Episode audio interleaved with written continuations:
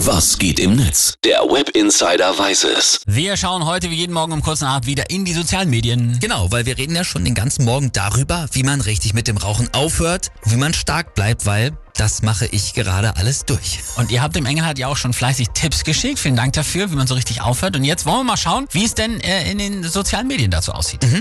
Der User Holy Schmidt hat geschrieben, mit dem Nichtrauchen anfangen klingt viel positiver Oh. als mit dem Rauchen aufhören. Also vielleicht kann man so sein Gehirn ja überlisten. Schlau. Es ist alles Mindset, also warum Natürlich. nicht? Ja.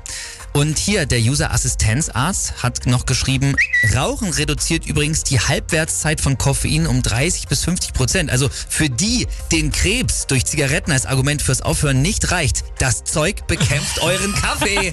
Das wusste ich aber auch nicht. Das ist ja, wirklich mal ein Grund aufzuhören. Total. Crazy Dog äh, hat den großen Sir Winston Churchill zitiert mit, neulich habe ich in der Zeitung gelesen, dass Rauchen ungesund sei. Ich habe es aufgegeben. Das Lesen. Natürlich. Wenn ein Markenzeichen die Zigarre ist und eine ganze Zigarrengröße nach dir benannt wird, Ja. dann kannst du ja auch nicht aufhören. Geht Nee, das stimmt. Äh, Und diese Postings hier, die fassen, glaube ich, ganz gut meinen aktuellen Gemütszustand zusammen. Tom Kraftwerk äh, schreibt, morgen höre ich auf, verhält sich zu Rauchern, äh, zu, zum Rauchen wie, morgen fange ich an zum Wohnung putzen. Never, Kann never ich happen. absolut, Ja. ja.